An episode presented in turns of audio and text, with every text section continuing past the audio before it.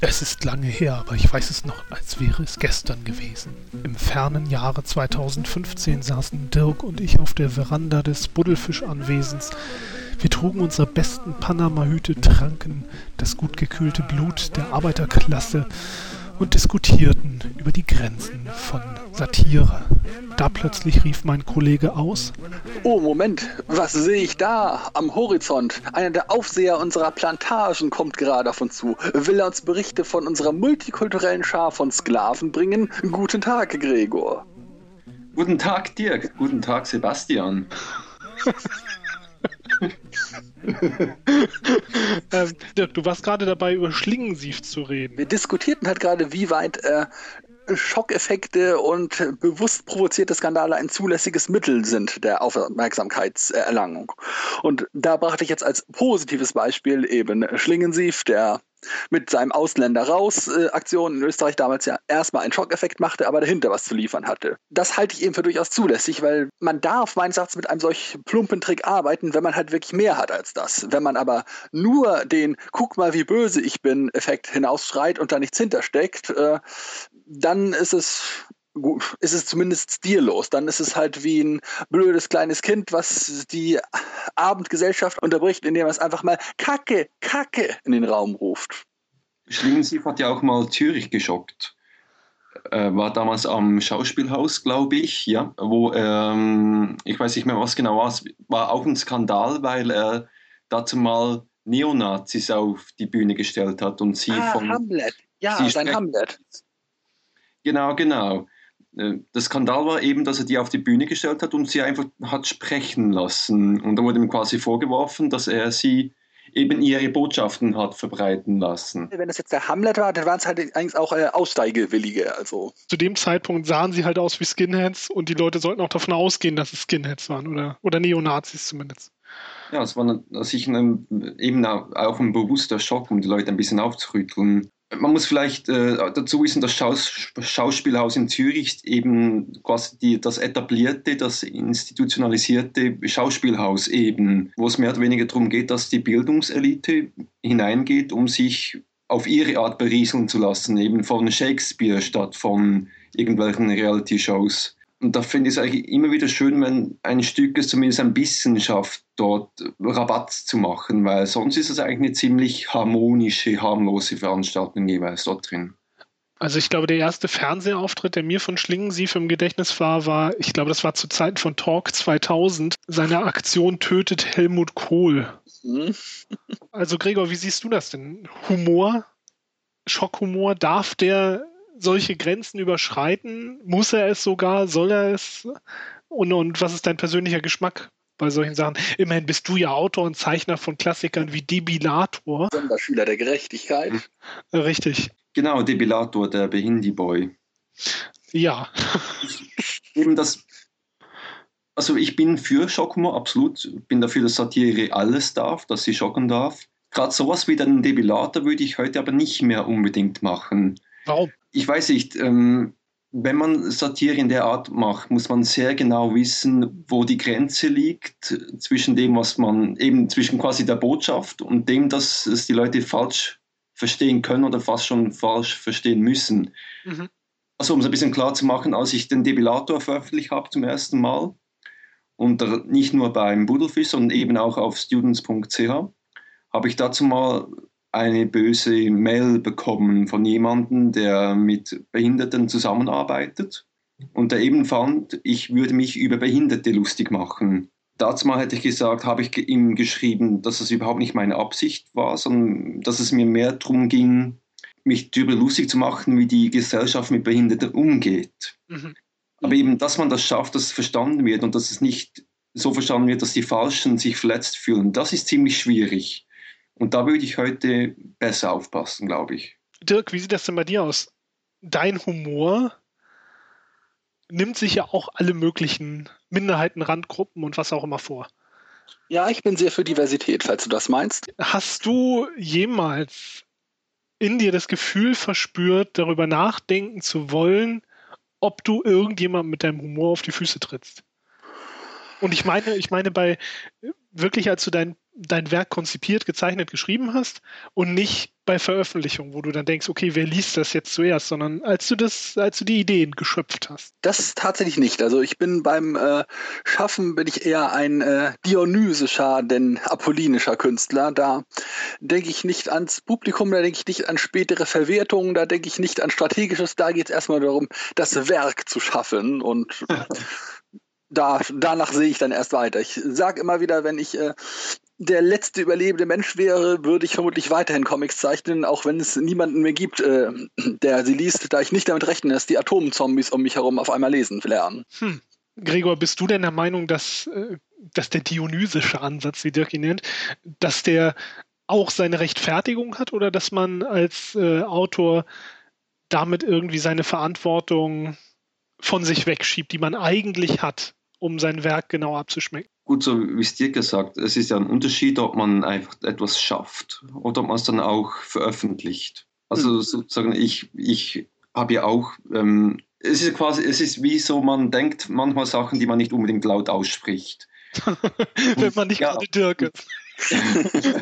ja, wenn man eben nicht Dirk ist. Aber ich glaube, wir alle haben äh, in der Schublade irgendwelche Sachen drin, die wir eben nicht veröffentlicht werden oder wo wir uns sehr wo wir uns nicht allzu gerne vorstellen, wie das rauskommt, wenn wir mal äh, verstorben sind und dass unsere Nachkommen irgendwo finden plötzlich. Aber für sich selber schaffen wir es ja trotzdem. Wie pornografisch oder rassistisch oder was immer es ist. Das sind ja Sachen, die vielleicht ja mal raus müssen und sei es nur als Selbsttherapie. Ich glaube, wenn man es drin lässt, kann es viel mehr Schaden anrichten, als wenn man es konfrontiert. Gregor, hast du denn diese, diese Aufregung um das äh, Greifswalder Tapir mitbekommen? Ich, uff, nee, muss ich sagen, was ist das? Was ging es da? Ich habe ähm, irgendwas gehört, aber ich kann es nicht. Ja, kein Problem. Auf jeden Fall äh, gibt es da eine Studentenzeitung oder so einen Studentenkalender in Greifswald an der Universität. Und äh, da sind halt Tapir-Cartoons drin. Dirk, fass du das mal zusammen. Es ist, äh also es ist schon seit Jahrzehnten. Es ist eine Institution. Wer da in Greifswald an der Uni ist, der weiß so in der Regel, was es damit auf sich hat. Äh, nun trat eigentlich ein einzelner Tapir One-Pager mal an das Licht der Öffentlichkeit. Denn das zeigt den äh, Tapir, um den es geht, äh, dabei, wie er in seinem Labor künstliche Menschen schafft. Äh, und zwar will er das groß, größte Wunder überhaupt schaffen, und zwar einen Griechen, der seine Schulden bezahlt. Er schafft es zwar nicht, dafür schafft er das zweitgrößte äh, Wunder, er schafft einen Rumänen, der arbeitet. ja, das ist natürlich gerade dieser Tage ein äh, kitzliges Thema. Mm, und das Problem ist, viele machten sich halt nicht die Mühe, näher nachzuschlagen, was los ist. Unsere gute Kollegin Sarah Burini tat das aber und durfte feststellen, dass äh, Leute, die beide Seiten zu betrachten können, niemals so laut gehört werden wie die, die nur einer Seite zuhören. Also sie scheiterte mhm. aber heroisch, sagen wir es so. Mhm. Indem sie das Rest des Werks nachguckte und feststellte, dass der Typ also definitiv und zweifellos äh, gegen Nazis eingestellt war und dass sein Tapir als eine Antiheldenfigur ist und der Gag darauf basiert, dass man sich äh, darüber lachen soll, äh, wie unmöglich der Tapir ist. Das Problem, aus diesem einzelnen Comic, der ja das einzige war, was die meisten Leute sahen, war es nicht zu ersehen. Da gab es halt nicht die kleinsten Irritationsmomente, wobei Verhoeven Starship Troopers ja immer wieder kleine Sachen so merken, Moment mal, die tragen ja Nazi-Uniformen, vielleicht sind das doch nicht die Helden, beziehungsweise, hey, Moment mal, alles, was wir gehört haben, haben wir nur aus Propagandasendungen innerhalb des Films erfahren. Sowas gibt es da eben nicht. Da war eben kein Ansatz, bei dem dem Leser so hätte auffallen können, dass es eben kein rechter Comic ist, während der Gag, den er direkt liefert, ja eins zu eins von jedem Pegida-Affen äh, belacht werden kann, der sich darüber amüsiert. Und, und teilweise ja auch wurde. Das waren ja oft dann Reaktionen so im Sinne von, ja, genau so ist es. Eben Starship Troopers ist, glaube ich, ein gutes Beispiel dafür, weil der ja, das ist ein Film, den man satirisch interpretieren kann, aber es gibt ja auch viele, die den tatsächlich als Abfeiern mhm. von Militärgeilheit und so äh, anschauen. Inklusive inklusive der Hauptdarsteller, wie ich gehört habe, die bis heute nicht wissen, was sie da gedreht haben. Ja. Ich meine, das Thema war ja auch bei, bei Charlie Hebdo ähm, zu hören. Da wurden ja viele von diesen Karikaturen aus dem Charlie Hebdo ähm, sind ja dann in Umlauf gekommen. Und zum Teil wurde ja dann vorgeworfen, das seien Rassist, rassistische Cartoons, die sich über äh, Muslime lustig machen. Mhm. Im Kontext hätte man äh, wissen können, dass es eigentlich andersrum gemeint ist, dass quasi nicht tatsächlich auf Muslimen rumgehackt wird, sondern auf der Weltsicht von Rechten in Frankreich, wie die Muslime sehen. Was man aber nicht wissen konnte, wenn man den Kontext nicht kannte und das Blatt nicht kannte. Mhm. Eben, auch, auch gut, dass du das ansprichst, weil da hatte ich auch, muss ich sagen, das Problem mit einer der Karikaturen. Wie auch ich habe natürlich nie Charlie Hebdo gelesen. Ich hatte davon in der Vergangenheit schon gehört, aber richtig wurde es natürlich erst nach dem Anschlag, äh, was, äh, wo sie doch die mehrere schwangere muslimische Frauen als grässlich äh, verzerrte Karikaturen hatten, genau. die, äh, die, ihre, die, ihre, Bäuche umklammern und schreien Hände weg von unseren Einwanderungserlaubnissen oder sonst was. Nachdem halt mehrere afrikanische Vergewaltigungsopfer in Frankreich beherbergt worden waren. Und da muss ich auch sagen, das hielt ich tatsächlich auch für schlechte und misslungene Satire in diesem Fall, weil da war auch kein Irritationselement. Also das will natürlich im Endeffekt sagen, guckt mal, so sehen die Rechten die Situation. Sind sie nicht bescheuert? Aber meines Erachtens hat das das nicht gut rübergebracht. Ich habe überlegt, wie hätte Titanic das gleiche gemacht? Und ich wage zu behaupten, sie hätten es anders angegangen. Als beispielsweise hätten denn, was weiß ich, den jeweiligen Warlord, der für die äh, Vergewaltigung verantwortlich war, dem hätten sie vielleicht irgendeinen äh, Orden dafür verleihen, verliehen, dass er hier Integrationsbemühungen gemacht hat. Äh, hätten sie halt klarer gemacht, worum es geht. Äh, also wer das Ziel des Spottes ist. Da muss ich wirklich sagen, das, das hielt ich tatsächlich für eine auf die gefährliche Art Misslungen in der Karikatur. Ja, und ich glaube, da sind wir eigentlich äh, auch wahrscheinlich wieder an dem Punkt, wo man feststellen kann, es geht gar nicht so sehr darum, darf man das, darf man das nicht, sondern einfach nur feststellen kann, man muss jede, jede Form von Satire immer im Einzelfall bewerten und manchmal geht es einfach nur darum, ist sie gut konzipiert oder schlecht konzipiert und schlechte Satire geht halt oft einfach nach hinten los. Das ist eben der Punkt, dass Satire ja nicht schlecht sein muss, um nach hinten loszusehen. Wie gesagt, Starship Troopers. Gute Satire und gewaltig nach hinten losgegangen. Und das wird Verhoeven von Anfang an auch gewusst haben, dass das dazu gehört. Ja gut, das, da hast du recht, ja. Wie deutlich muss Satire sein, dass sie nicht auf diese Art missverstanden und nach hinten losgehen kann. Mhm. Aber, aber dann kann man halt sagen, gute Satire kann eben genauso nach hinten losgehen, weil sie eben trotz allem auf eine Zielgruppe zugeschnitten ist und äh, zum Beispiel als Film, der natürlich gerade bei Starship Troopers eben auch als äh, Blockbuster konzipiert ist und nicht nur als Festivalfilm. Mhm. Ähm, da geht es dann natürlich auch darum, das Geld reinzukriegen. Also muss der Film auch Schauwerte haben, die eben auch für Hinz und Kunst funktionieren und für Otto Normalbürger. Und die, bei denen kommt die Satire vielleicht nicht an. Also ist es vielleicht auch kalkuliert gewesen. Das ist ja das Problem. Wäre der zu eindeutig gewesen, dann wäre halt vor Baskenmützen im Kino gelaufen und die hätten gesagt, ja, ja, ja, stimmt, stimmt, stimmt, Faschismus voll schlecht. Ach, hast du übrigens Godard gehört, der hat dazu gesagt, ja, das. Ja, ja gut, dann hätte deren Anerkennung, aber er hätte niemanden dazu gebracht, irgendwie weiterzudenken. Während so bei den paar wenigen Leuten, bei denen es geklappt hat, sie erst drauf reingefallen sind und sagten, yeah, das sind meine Helden von der mobilen Infanterie. Und die dann später im Nachhinein kann, Moment mal, man hat mir ja da Nazi-Helden untergeschoben. Bei denen kann es eben wirklich aufwirken, bei denen kann es wirklich gewirkt haben, weil die gesehen haben, wie es ist, wenn man auf Propaganda hereinfällt. Viele machen sich da heute so einfach und äh, sagen äh, und gucken mit dem heutigen Wissen auf das Dritte Reich und zurück und sagen, wie konnten die Leute darauf reinfallen? Ja, und da sieht man es. Wenn man es euch richtig präsentiert, kann es auch bei euch wirken. Aber eben, wenn, wenn dieser Moment nicht passiert, eben wenn sie es hm. nicht merken gegen Ende, kann es nicht passieren, dass der Film quasi die falsche Welt sich noch verfestigt, äh, statt sie äh, zu, äh, zu hinterfragen? Zweifellos. Das ist das Problem dabei. Satire ist insoweit, diese Art Satire ist tatsächlich gefährlich. Die ist kein äh, sicheres äh, Ding. Man, es ist halt schwierig bis unmöglich, genau die richtige, wie soll ich sagen, Stoßrichtung festzustellen, dass man nicht nur dem Chor predigt, aber dass man auch nicht missverstanden wird. Da kann man halt nicht das richtige Maß finden, weil die Leute ja verschieden sind, alle. Aber meint ihr wirklich, es gab Leute, die die irgendwie in so einer Grauzone gelebt haben, die der Meinung waren am Anfang, boah, geil, mobile Infanterie, und dann am Ende so einen Plot-Twist irgendwie gespürt haben? nicht durch den Film selbst. Das ist auch noch ein Punkt. Vielleicht wäre es klüger gewesen, er hätte irgendwie im Film selbst das gemacht. Also ich habe mal überlegt, hätte man mir den Film zur Nachbearbeitung gegeben, dann hätte es am Ende eine Siegesfeier gegeben und da hätten sie dann ihren großen Staatsgründer Adolf Hitler, der damals die Erde geeinigt hat, äh, gefeiert. dann hätte es, glaube ich, den Zuschauern eher äh, mit einem Schock zeigen können, was hier los ist. Das bleibt ja aus. Verhoeven lässt uns gewissermaßen selbst die Diskussion führen. Das ist natürlich gefährlich. Aber ja. gefährlich? Ähm, also, ist ein hartes Wort natürlich. Ja, missverständlich, oder? Ich meine, es ist doch letzten Endes so, dass man die Weltsicht von extremistischen Idioten immer verfestigt, wenn man ihnen irgendwas gibt, weil entweder sind sie dafür oder dagegen. Wenn sie dagegen sind, dann verfestigt das ihre Weltsicht und wenn sie dafür sind, dann auch. Mhm. Ja. Natürlich, also insoweit muss man sagen, äh, missverstanden ist der Film ja nicht so viel schlimmer als viele andere normale äh, Kriegsblockbuster. Daher ähm, insoweit ist wohl der Schaden, den Verhoeven damit anrichten konnte, auch nicht so groß. Aber es ist, ist natürlich die Frage, wenn gerade die besondere Sache dieses Films ist, äh, antifaschistisch zu sein, dann ist natürlich jeder Einzelne, dem er damit im Faschismus bestätigt, doch schon ein gewisser Schönheitsfleck auf der Gesamtweste.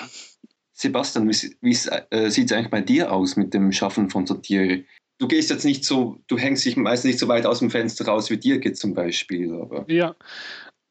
Also ich weiß nicht, die Satire, die man vielleicht in meinen Sachen irgendwo finden könnte, sind meistens relativ subtile Anspielungen an die Realität, die dann halt gerade bei den Spatzbrück-Folgen damals halt relativ deutlich waren, wo man dann eben mit, mit Versatzstückfiguren gearbeitet hat, wie dem Videothekenbetreiber und, und äh, den nächsten Horrorfilmen, die angeliefert worden sind und so weiter und so fort. Das war mehr subtil, um den Hintergrund ein wenig zu, zu würzen. Ähm, Eher ein satirischer Blick als Satire selbst. Genau, richtig. Also Satire an sich ist mir einfach zu kompliziert. Manchmal ist es leichter für mich, ein 40-Seiten-Skript mit Dirk zusammenzuschreiben, als äh, einen einzigen Cartoon ohne Worte zu produzieren. ähm, also daher finde ich absolut pro Satire, wenn sie gut gemacht ist, genau wie ich pro alles bin, wenn es gut ist. Ähm, aber ähm, einen speziellen Anspruch an mich selber habe ich da eigentlich nicht. Ah, Sebastian ist also pro Genozid, wenn er gut gemacht ist. Ich habe es mal notiert und rücke ein Stück von dir ab. ja, ah. alles ist ein großes Wort eigentlich hatte ich ja vor, mich noch ein bisschen auf Dirk einzuschießen, ähm, weil, weil sein Humorverständnis ja oft dafür sorgt, dass, naja. cooler wird. Ja, das stimmt, das stimmt. Viele können da nicht mithalten und fühlen sich etwas deprimiert und sagen, Mann, gestern, da passte ich noch in die Welt, aber heute, wo die neue Buddelf der neue Buddelfisch-Comic drauf ist, da bin ich voll überholt. Scheiße. Ja, es tut mir auch ein bisschen mehr leid für die, aber was soll er machen? Also im Laufe der letzten, ich gucke auf meine Uhr, zehn Jahre, habe ich auf jeden Fall so manchen Gänsehautmoment gehabt, als ich dann eine aktuelle Seite von einem der fortlaufenden Comics von Dirk auf der Buddelfisch Seite oder damals auch Weird Fiction äh, habe durchlaufen sehen ähm, und mich immer wieder gefragt, aua, ist das wirklich, ist das, sollen wir das machen? Ist das das, was wir machen? Es hat meinen Humorbegriff erweitert und geschult. Ich könnte aber auch sagen, mittlerweile bin ich völlig abgestumpft und wink einfach jeden Scheiß von Dirk durch. Das klingt ähm, beides schön. aber ich kann nur sagen, als ich Dirk damals kennengelernt habe und die äh, relativ tristen Zeichnungen an seiner Zimmerwand äh, betrachtet habe, als wir zusammen in unsere WG gezogen sind in Kiel, ähm, war ich schockiert. Hab auch nicht ganz gewusst, ob manche Sachen wirklich ernst sind, äh, ernst gemeint sind oder ob das oder ob es lustig ist. Bei manchen Sachen bin ich mir immer noch nicht sicher. Ne? Suicide Super Comics, letzte Ausgabe. Aber ich hatte immer das Gefühl, dass Dirk auf jeden Fall äh, ähm, anecken will. Also es war so ein bisschen so wie wie so ein Punk in Korthosen, der, der nicht irgendwie sein, sein punkiges, ekliges kleines Kopiermagazin druckt äh, mit, mit bescheuerten Karikaturen drin, die über die die dann halt da im, im Klebstoffrausch lachen können, äh, sondern der halt sein eigenes kleines Kopiermagazin druckt, über das eigentlich keiner so richtig lachen kann. Ja, also das trifft es tatsächlich halb. Also ich höre öfters den Verdacht, äh, ich wolle anecken, ich wolle provozieren. Und also ich verstehe, wie Leute darauf kommen können. Ähm, aber mir kommt es immer vor, du, dass, dass, du nicht quasi provozieren willst, sondern dass es einfach die Provokation aus deinem natürlichen Humor erfolgt. Also. Ja, hm, genau, genau, das ist es. Äh, ich mache Sachen, über die ich lachen würde, wenn ich sie lesen würde. Und äh, ich lache nur über Dinge, die für viele Leute sehr schlimm sind. Äh, darum bediene ich halt erstmal mich als meine erste Zielgruppe. Und mh, hm, ja, mir ist natürlich klar, dass manchmal beim äh, Ausholen mit dem Pinsel mein Ellbogen in fremde Gesichter gerammt wird. Äh, das äh, tut mir dann zuweilen, zuweilen durchaus leid, aber ähm, naja, sonst würde das Gemälde nicht fertiggestellt werden. Und die meine Ein-Person- Zielgruppe würde nicht die Unterhaltung kriegen, die sie doch so braucht. Mhm. Kennen wir die Person oder? ach so, ach, du meinst dich selber, alles klar. Okay. Ähm, ja. Ähm, das, ist natürlich, das ist natürlich Verlag, für unseren kleinen Verlag natürlich keine gute Nachricht. Aber ich werde das auf jeden Fall in zukünftige Planungen mit einfließen lassen, diese Information. Wir drucken dann immer ein Exemplar. Ja, wunderbar. Und Gregor darf mit reinlesen, er ist ja so ein Dirk-Versteher.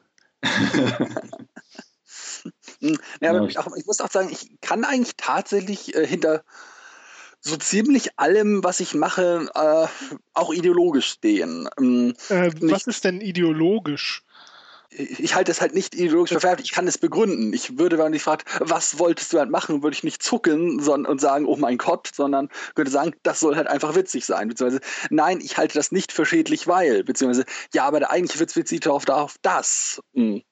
Okay, trotz deines Humors und trotz deiner äh, Running Gags, die du manchmal so in die Gespräche einfließen lässt, weiß ich, dass du ein relativ toleranter Mensch bist. Zumindest habe ich noch, äh, außer wenn es um Katzen geht, aber normalerweise habe ich eigentlich nicht mitbekommen, dass du dich über irgendwelche Randgruppen extrem mokiert hast.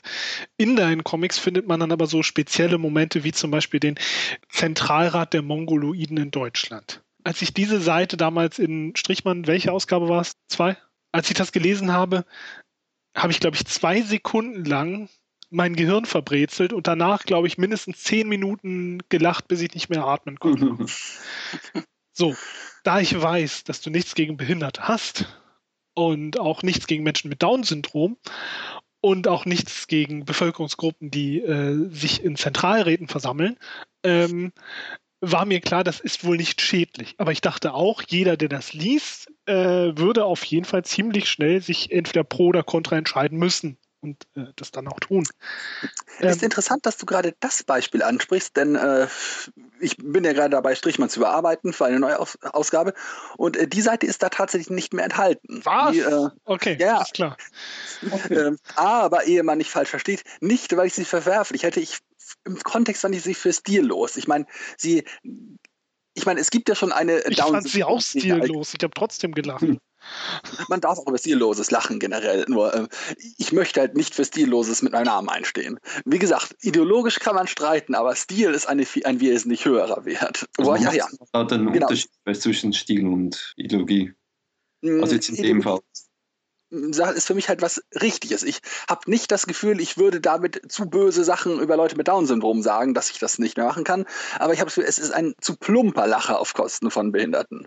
Hm, während, ich meine, es befindet sich ja direkt also direkt vorher in der Szene äh, kauft Strichmann ja aus komplizierten Gründen einen jemanden mit Down-Syndrom und äh, lässt ihn an einer Straße stehen, als er das Interesse verloren hat. Ähm, für die das, armen Seelen, die sich diesen Podcast anhören, werde ich auf jeden Fall diese entsprechende Strichmann-Geschichte mit Angabe der Seitenzahl auch nochmal verlinken, dass das jeder in unserem Archiv nachlesen kann. Sehr gut.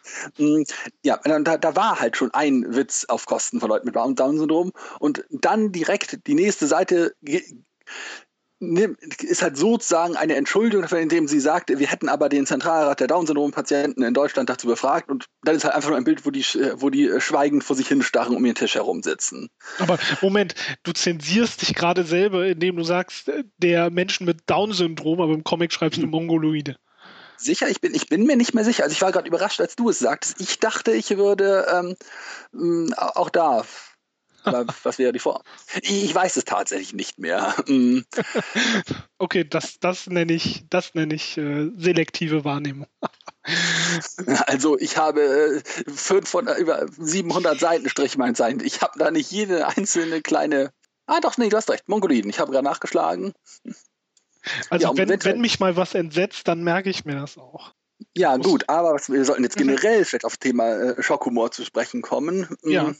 Dem sehe ich halt generell ein äh, Nutzen darin. Denn dadurch, dass man erst schockiert, äh, in der Regel hinterfragt man damit noch, also macht man zumindest darauf aufmerksam, dass da was Besonderes ist. Also auch äh, das Kratzen am Tabu bestätigt da wieder nur das Tabu. Also ich sehe mal als Beispiel äh, Transvestitenkomödien es wird behauptet, die würden Geschlechternormen hinterfragen. In der Regel ist das aber absoluter Bullshit, sondern genau andersrum. Äh, die äh, setzen darauf, dass der Zuschauer sich 90 Minuten lang davon, darüber amüsieren kann, dass sich ein Mann eben nicht so verhält, wie sich ein Mann zu verhalten hat. Also die sich hat eher als das äh, als Normen zementierend. Während wenn man einfach mal kurz an etwas abgrundtief, absolut und definitiv Falsches stößt, wie wenn Strichmann äh, für den Scherz, den er einem Kollegen spielen will, äh, einem rumänischen Kind die Finger abschneidet. Dann äh, durch Bericht äh, ist das ja nicht mit dem einfachen, äh, schon bestehenden Vorurteil zu vereinbaren, dann hält man zumindest kurz inne. Nein, ich sage nicht, dass, das dass es ein Vorurteil gäbe, man äh, dürfe rumänischen Kindern die Finger abschneiden und ich wollte damit aufmerksam machen, dass man das auch wirklich nicht sollte. Aber es, es, bringt uns halt wieder an die Grenzen dessen, was wir noch für zumutbar halten. Und ich finde es gut, äh, sich die Grenzen bewusst zu machen. Aber Transvestiten als solche würdest du nicht als Schockhumor bezeichnen, oder?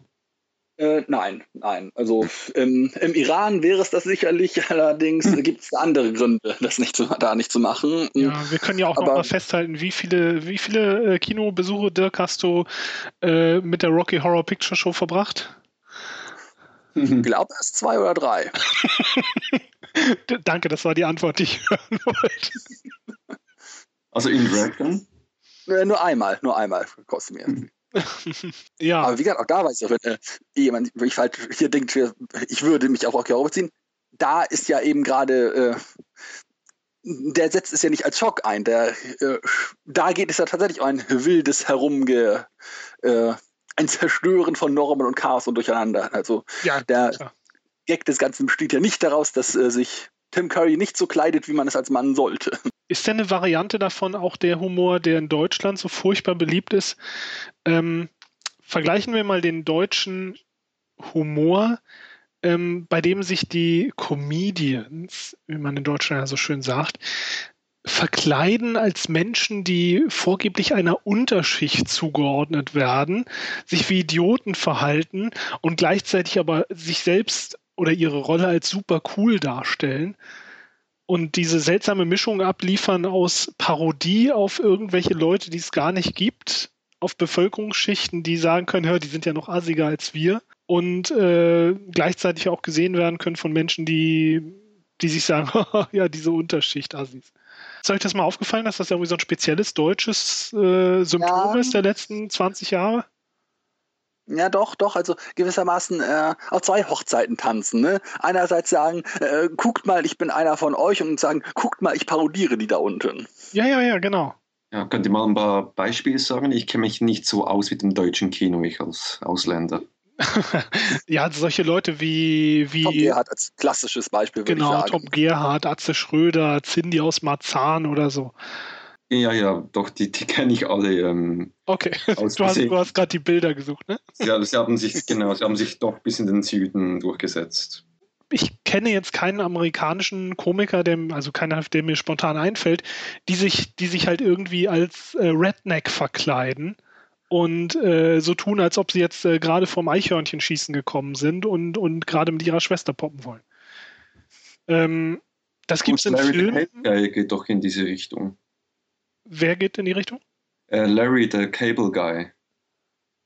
Stimmt, vom Namen. Äh, ich dachte auch gerade, wer das sagte, ich habe mal von jemandem gehört, der eine Redneck-Rolle spielt. Wie hieß er noch gleich? Oh. Ja, der war's. Ich habe ihn nie gesehen, ich weiß nicht, wer es ist, aber es scheint zumindest den einen so zu glaub, geben. Ich habe mal einen Film mit dem gesehen, okay, aber ich, das ist dann vielleicht ein Beispiel. So, aber ja, generell. Aber es stimmt, es gibt ein, ja, ich kenne auch nicht mehr Beispiele.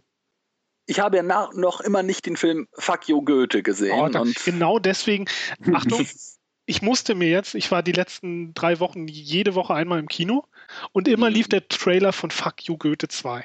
So, ja, ja. Und in diesem Fall wollten sie natürlich den ganzen, die ganze Erfolgsschmonzette von äh, Türkisch für Anfänger und, und Fuck You Goethe und so weiter kreuzen mit äh, sowas wie Hangover 3 oder unserem Roadmovie, weil die ja nach Thailand auf Klassenfahrt fahren.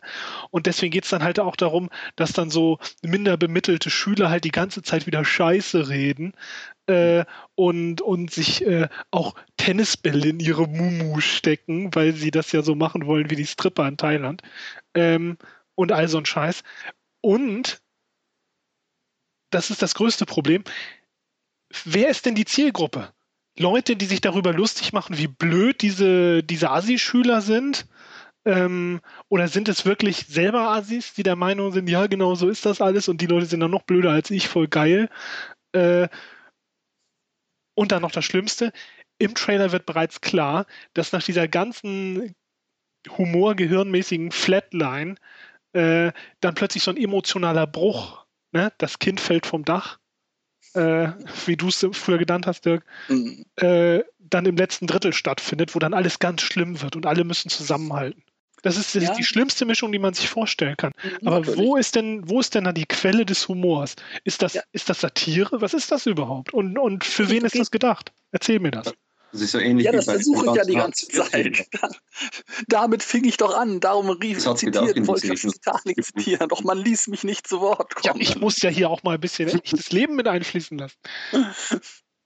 Mm, ja, nämlich äh, genau darauf kommt die Titanic-Humorkritik des ersten Teils auch zu sprechen, äh, indem sie äh, sagt, Zitat, äh, dass der Film im schlechten Sinn des Wortes zynisch ist, mit dem Alleinstellungsmerkmal, dass er die Ressentiments aller Zuschauermilieus anspricht. Die türkischen mhm. Jugendlichen können über spackige deutsche Streber lachen, die Deutschen über dumme Türken. Jeder wird abgeholt, jeder wird bedient, keiner muss seine Haltung überdenken. Das, das ist halt eben so eine meine generelle Erklärung dafür, vielleicht, wir erinnern uns, wie enorm erfolgreich dieser Film war. Hm, vielleicht ist das so ein deutsches Ding. Vielleicht kann man das hierzulande gut verkaufen, wenn man seine Sachen so macht, dass wir über die anderen lachen können, äh, die anderen sich aber noch nahe genug repräsentiert finden und glauben, über uns lachen zu können. Also im, halt im Grunde genommen jedermanns Klischees bestätigen und niemanden irgendwie zum Denken zu bringen. Meine, es ist ja bei Kabarettisten ein bekanntes Problem, was die auch äh, viele in Interviews eingeräumt haben. Sie, wenn sie eine Tournee machen, dann gucken sie, wie sind die Wahlergebnisse da in der Gegend, wo ich hinziehe. Und gehe ich in ein CDU-Bundesland, dann werde ich den Teufel tun, einen Witz über Merkel zu machen. Die spare ich mir für äh, SDP-Länder auf und umgekehrt. und äh, so, dass also die, die ursprünglich, wie sie ja behaupten, die Leute zum Nachdenken, zum Hinterfragen zu bringen, im Gegenteil genau nur dazu sorgen, dass die Leute das, was sie eh schon denken, noch äh, verfestigen können. Oh, das ist. Jetzt weiß ich wenigstens, worüber ich mich aufregen kann. Boah, was für eine Scheiße. Äh, Gregor, habt ihr so ein Problem in der Schweiz auch? ja, ich äh, überlege mir gerade. Nein, in der Schweiz gibt es ja keine Unterschicht. Worüber sollen die denn da lassen? ja, man kann ja auch nicht so viele Leute wie uns aggrevieren in der Schweiz, weil die ja alle unter Waffen stehen. Das wird ja kein gutes Ende nehmen. Äh, wir haben ja, also wir haben ja in der Schweiz den berühmten, also quasi so der Hauptkomik in der Schweiz ist zurzeit zumindest der Victor Jacobo. Äh, den man kennt man vor allem von Jacobo und Müller. Das ist quasi die Schweizer Version einer Late-Night-Show. Habe ich ja noch nie gehört. Schlimm, ne? Ein paar es Kilometer weiter im Süden und ich habe wieder keine Ahnung. Gut, es ist, es ist eben, es ist wirklich das. Es ist wirklich kein bisschen witzig, äh, kann man sagen. Also, oh, oh, dann ist ja. Ja, also ja, es ist, es ist ziemlich furchtbar aber quasi eine Kunstfigur vom Jacobo, äh, zumindest früher war der Harry Hassler. Also Harry Hassler. Mm, eben so ein totaler Proll eigentlich. Alkoholiker, hat einen Fokuhila. Genauso, das ist so die einzige Figur, die mir gerade in den Sinn kommt äh, aus der Schweiz.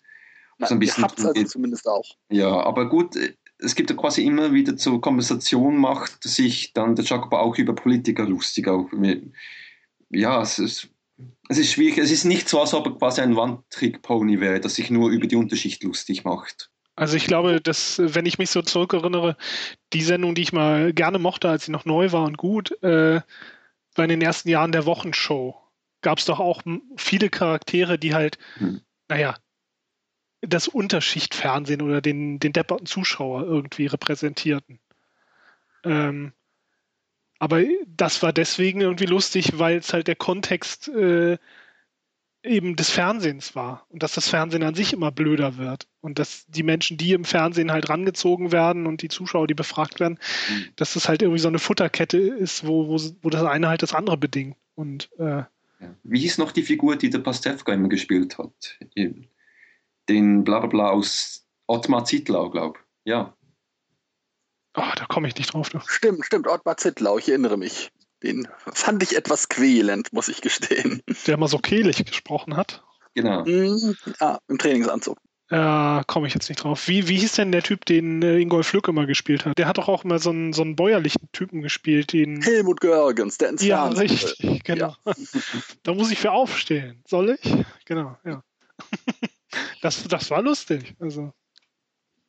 Aber, ja, aber da ging es ja tatsächlich eben weniger um eine Schicht oder so, als um eine äh, Haltung zum Fernsehen. Und ob ich es heute auch noch lustig finden würde, weiß ich nicht. Das, das ist sowieso eine andere Frage. Das ist klar. Eben, das ist ja sicher 20 Jahre her, nicht? Meine Güte, sind wir alt. Ja, ja. Kein Wunder, dass wir alle in den Zynismus geflohen sind. Ah, habt ihr, habt ihr ähm, den neuen Vacation gesehen? Nee, habe ich nicht. Ich hatte, ich hatte auch Angst, dass mir der Humor nicht gefällt. Äh, der dürfte dir auch nicht gefallen. Aber mir kommt da gerade in den Sinn, weil das eigentlich ein Paradebeispiel ist für Schockhumor ohne Sinn und Verstand. Ja, das habe ich befürchtet. Ja. Ähm, eben in, und eben wegen blutig, ähm, jeder dritte Witz handelt davon, dass jemand auf schreckliche Art und Weise umkommt. Und das an sich ist der Witz. Das ist, das ist so, als ob man den ersten Film nicht ganz verstanden hätte, da mit der Oma zum Beispiel, ja, und das dann inflationär ins nächste Jahrtausend trägt. Mhm. Um welchen Film geht es gerade? Ich konnte Den neuen Vacation-Film, den neuen Griswold-Film. Ach so, genau. ach so, ja gut, da war ich, da war ich ja nie ein Freund der Franzese, deswegen äh, bin ich da nicht drin. Also der Weihnachtsfilm ist immer noch einer meiner Lieblings äh, Chevy Chase Filme. Ich habe ihn wegen der jungen Juliette Lewis angesehen, aber äh, er hat mich allgemein nicht überzeugt und sie kommt ja auch als, nicht allzu oft viel vor. das Finale aus dem allerersten Vacation hat sich mir eingebrannt, auch mit der Musik von äh, Vangelis. Ja. Eben, wo sie auf diesen Vergnügungspark zurennen eben nachdem sie lange, lange durch die USA gefahren und schrecklichen Dinge erlebt haben, endlich sind sie dort bei diesem Vergnügungspark angelangt und dann stellen sie fest, dass er geschlossen ist wegen Umbauten. Richtig. Und dann kommt doch John Candy als Wachmann, oder? Genau. Genau. Wie, der, wie das Gilgamesch-Epos, also gewissermaßen. Mindestens wir haben jetzt viel über das äh, Risiko von Humor, von Satire und ähnlichem gesprochen, wobei ich jetzt mal die steile These aufzustellen wage, dass es äh, sicheren Humor eigentlich nicht wirklich geben kann. Ja, es gibt einzelne sichere Gags, einzelne sichere Witze, aber insgesamt ist Humor halt eigentlich eine energische, starke Kraft, die eben große, starke emotionale Wirkung haben soll und dabei natürlich auch manchmal äh, falsch äh, treffen muss. Mir sagte mal jemand den entsetzlichen Satz, ähm, Humor sei nur dann gut, wenn er niemanden verletzen könne und ihn niemand falsch verstehen könne. Und da habe ich gedacht, gute Güte, was für eine furchtbare Dystopie zeichnet er gerade vor meinen Augen. Äh, denn alles kann irgendwen verletzen, alles kann irgend, von irgendwem falsch aufgefasst werden. Wir können doch nicht den Humor auf den kleinsten gemeinsamen Nenner der Welt herunterbrechen. Denn sagen wir so, es haben sich schon Leute das Genick gebrochen, als sie auf Bananenschalen ausgerutscht sind. Ähm, Entsprechend gibt es da draußen irgendwen, der nicht mal über solche Sachen lachen kann. Ähm, oder ich nehme gerade gar nicht auf. Was? Das war nur ein Witz. Der Überwachungsstaat hat versagt. oh Mann. Ja, alles klar. Ähm, nee, absolut. Ich meine, wer elektrisches Licht haben will, muss eine Glühbirne reindrehen und kann sich dabei grillen. Und wer einen schönen Ausblick haben will mit der Fotokamera, der kann auch vom Berg runter plumpsen. Mhm. Das gehört halt alles dazu. Ähm, und wenn irgendjemand ein Buch schreibt, dann ist es auch möglich, dass er damit irgendjemand vor den Kopf stößt. Also. Ähm, mhm. Genau, und auch da wird halt oft so gedacht, als wenn das eine Zwei-Seiten-Sache wäre, als wenn es entweder falsch ist, den Witz zu machen oder falsch ist, ein Problem damit zu haben. Aber dem ist ja nicht so. Ich meine, ich weiß auch, dass manche Sachen in meinen Comics, dass die Leute direkt äh, verletzt haben, weil die die an irgendwas Biografisches gerührt haben. Das war nicht meine Absicht. Trotzdem sehe ich mich nicht im Unrecht. Ich habe es ja nicht gezeichnet, um sie zu verletzen. Ich äh, weiß aber, wie ich eben oben sagte, man kann immer irgendwie verletzt und irgendwer kann immer verletzt werden. Entsprechend ist es natürlich auch deren Recht, verletzt zu sein. Die, äh, zu, denen zu sagen, ach komm, das sollte dich doch nicht beleidigen, ins Lach gefälligst auch darüber, ist natürlich auch falsch. Die, man hat halt jedes Recht, etwas auch nicht zu mögen, einfach. Ja, davon machen wir auch alle ausführlich Gebrauch von diesem Recht. Genau, ich mag zum Beispiel zwei Drittel der Teilnehmer dieses Gesprächs nicht und trotzdem führe ich es fort. Ja, also ich glaube, es ist heutzutage, und das ist unabhängig von, vom Thema Satire zu sehen, wichtiger denn je, äh, nicht alles zu konsumieren und zu allem eine Meinung zu haben. Denn diese Informationsexplosion im Internet, keiner kann das alles verfolgen, keiner sollte eine Meinung zu all diesen Themen haben. Ähm, und nichts ist für alle gemacht. Äh, das wäre auch der reinste Wahnsinn. Also selbst die Sachen, die mich Pi mal Daumen interessieren sollten, kenne ich nicht und, und will ich auch nicht lesen, sondern erst halt, wenn der richtige Zeitpunkt kommt. Heutzutage habe ich die Auswahl, eine Million Webcomics zu lesen. Und äh, als ich angefangen habe, Webcomics zu lesen, vor ungefähr zwölf Jahren, 14 Jahren, ähm, da gab es nicht so viel Auswahl. Da habe ich die alle angeguckt. Heutzutage ist es mhm. nicht mehr möglich. Natürlich gibt es dementsprechend auch viel mehr Webcomics, die sowieso für ganz andere Zielgruppen gemacht sind. Ähm, würden wir uns all diesen Informationen, selbst die, die auf uns zugeschnitten sind, aussetzen, dann wird man ja wahnsinnig werden. Naja, schon daher sollte man äh, sich vorauswählen, wessen man sich aussetzt. Und wenn es etwas ist, was einen verletzen oder betrüben könnte, dann sollte man es vielleicht eher auf die lieber nicht-Liste setzen. Richtig. Huh. Hm. Das merkt man gar nicht so, wenn man deine Comics liest, was da alles so hinter deinem Pony vor sich geht, ne? Der denkt sich schon was dabei. ähm, ja, Gregor, was. So hätten wir noch den ganzen Tag über sprechen können, doch da trat der alte Butler Lumumbu McMandelbaum aus dem Hause, um uns mitzuteilen, dass die Übertragung der Steinigung gleich beginnen würde. Also verabschiedeten wir uns mit einem herzlichen Tod der Demokratie von Gregor und machten uns auf zu unserer Abendunterhaltung. Ja, so war das damals, 2015.